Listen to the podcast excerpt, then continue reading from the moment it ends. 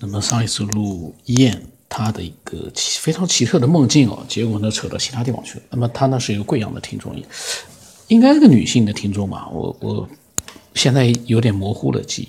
那么他说，他说他这个梦是反正是不会忘记的，因为他给很多周围的人听过了，呃讲过了。然后呢，其他人呢反正就是，呃除了唏嘘，他说，然后呢之外呢也没给他什么解释。然后他上次听了。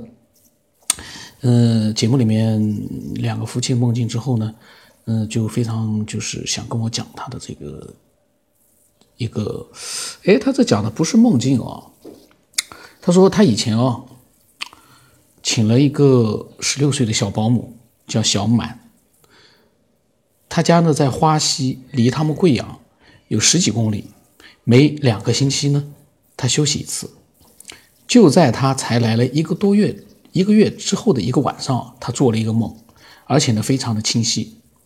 呀，他这个梦讲的还挺有意思。为什么？他一开始先讲他的请了一个十六岁的小保姆，然后呢开始讲他做了保姆，在他们家做了保姆。一个月之后呢，他做的梦，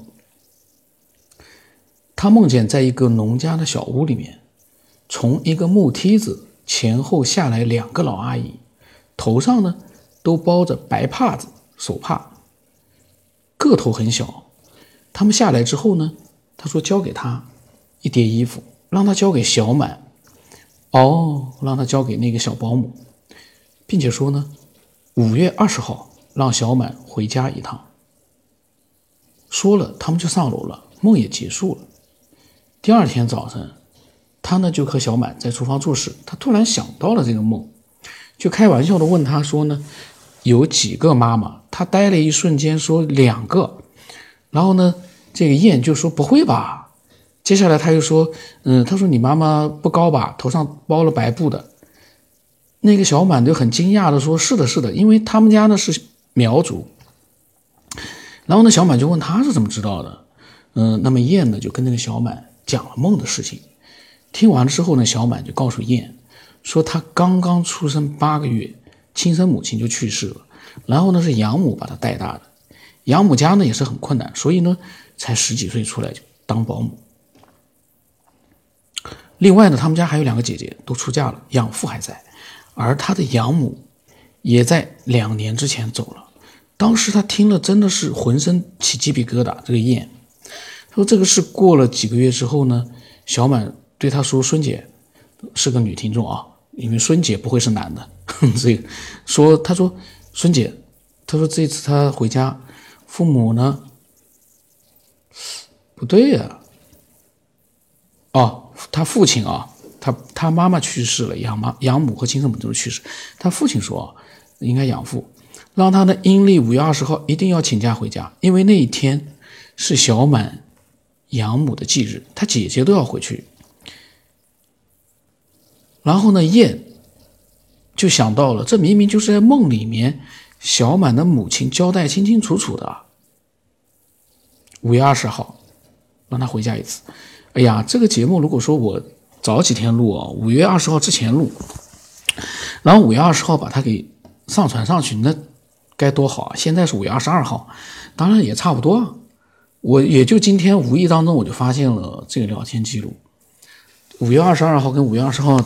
等于说就是很接近，嗯，然后呢，这个燕呢就又又一次的被电击了一般，马上回答说：“你去，你去。”到了那一天，他给小满买了许多的水果糕点，等到一早呢，安排他去赶车。他说：“这个事已经过去了很多年，他深思呢，并深信逝去的人一定会托梦的，但是究竟是游移的意识，还是灵魂不灭，活在另外的世界，他始终不明白。”但是呢，说人死了就了了，他想绝对不是那么简单的。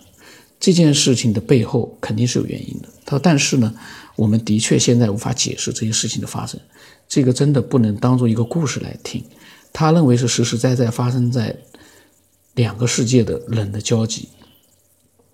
他想听听我的意见。这个是在好久之前啊，去年了，去年十二月份。”去年年底，甚至于是前年年底，应该是去年年底发给我的。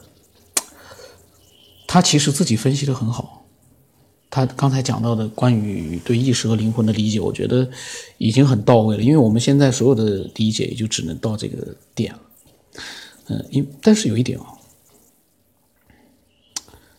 那个时候呢是来了一个月，在那一个月当中，我相信他应该没有跟那个小满交流过，就是小满的妈妈的事情。嗯，应该是没有，或者呢？有意无意的可能，他没有就是说太留意，但是小满的提到过。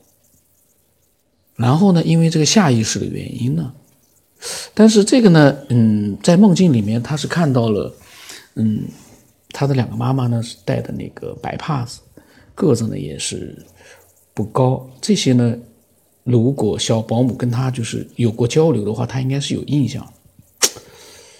现在呢，就是有一个问题，就是那个农家小院，它是从农家小屋里面一个木梯子上下来了。这个农家小屋和小满的家是不是有一些呃相似的地方？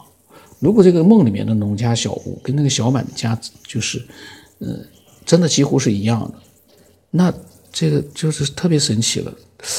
他们相隔了有十几公里，非常神奇，因为他呢，他不会是。他这个梦一定是真的，这个是可以肯定的。那么这个梦，嗯，里面的这个世界，现在被他这么一讲，我又再一次感觉到，梦里面，我今天我刚才突然有个念头，难道人逝去了之后就到梦里面去了？这个有没有人想到过？这是我刚刚想到的。因为之前的节目里面啊，我一直提到我们嗯人的意识和灵魂到最后呢会不会最后永生就是把它嗯转存到那个智能电脑里面去？但是现在我突然在想，我有一个新的一个被他启发了，难道所有逝去的人其实都在梦里面的那个世界里？因为他和小满有了交集。所以梦里面呢，小满的两个妈妈呢，在梦里面就正好可能那个梦很接近那两个他的两个妈妈，所以那两个老阿姨呢给他托了个梦。梦境难道就是我们未来要去的地方吗？哇！这是我的最新的一个想法，但是这个有一个问题啊，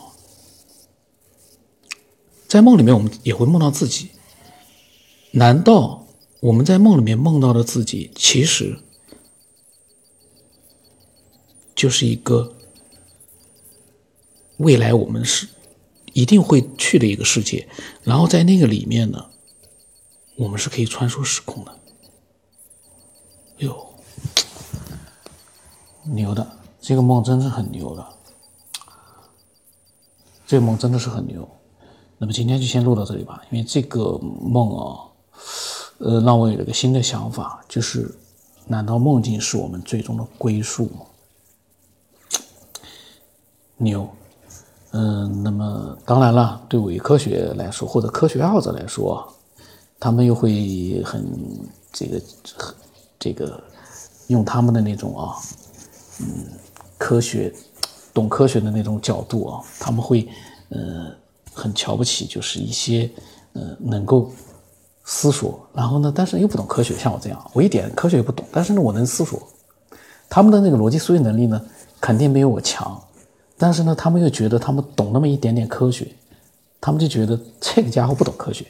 他们就感觉我录音里面的内容，他们就觉得听了不爽。可是呢，很奇怪的，对他们来说很奇怪的就是，他们就喜欢既不爽，但是呢又舍弃不掉这个节目，这多痛苦啊！但是他们如果听到了这期节目，我这期节目里面所讲到的内容，会不会让他们突然之间觉得自己？太渺小了，因为他们除了懂一点那些科学的皮毛之外，他们其实狗屁不通，也不会自己思索，天天就在网上喷，网上喷。当然，这个我的闲扯跟喷不一样，我的闲扯都是，呃，前前后后我都会讲得很清楚的，不是那种一句话的乱喷。呃，所以呢，今天的这样一个节目，我相信会对做梦的人有一个更新的一个角度，更多一个的角度呢去做一个思索。哎呀，难道梦境就是所有人最终的归宿吗？这期题目就是这个题目。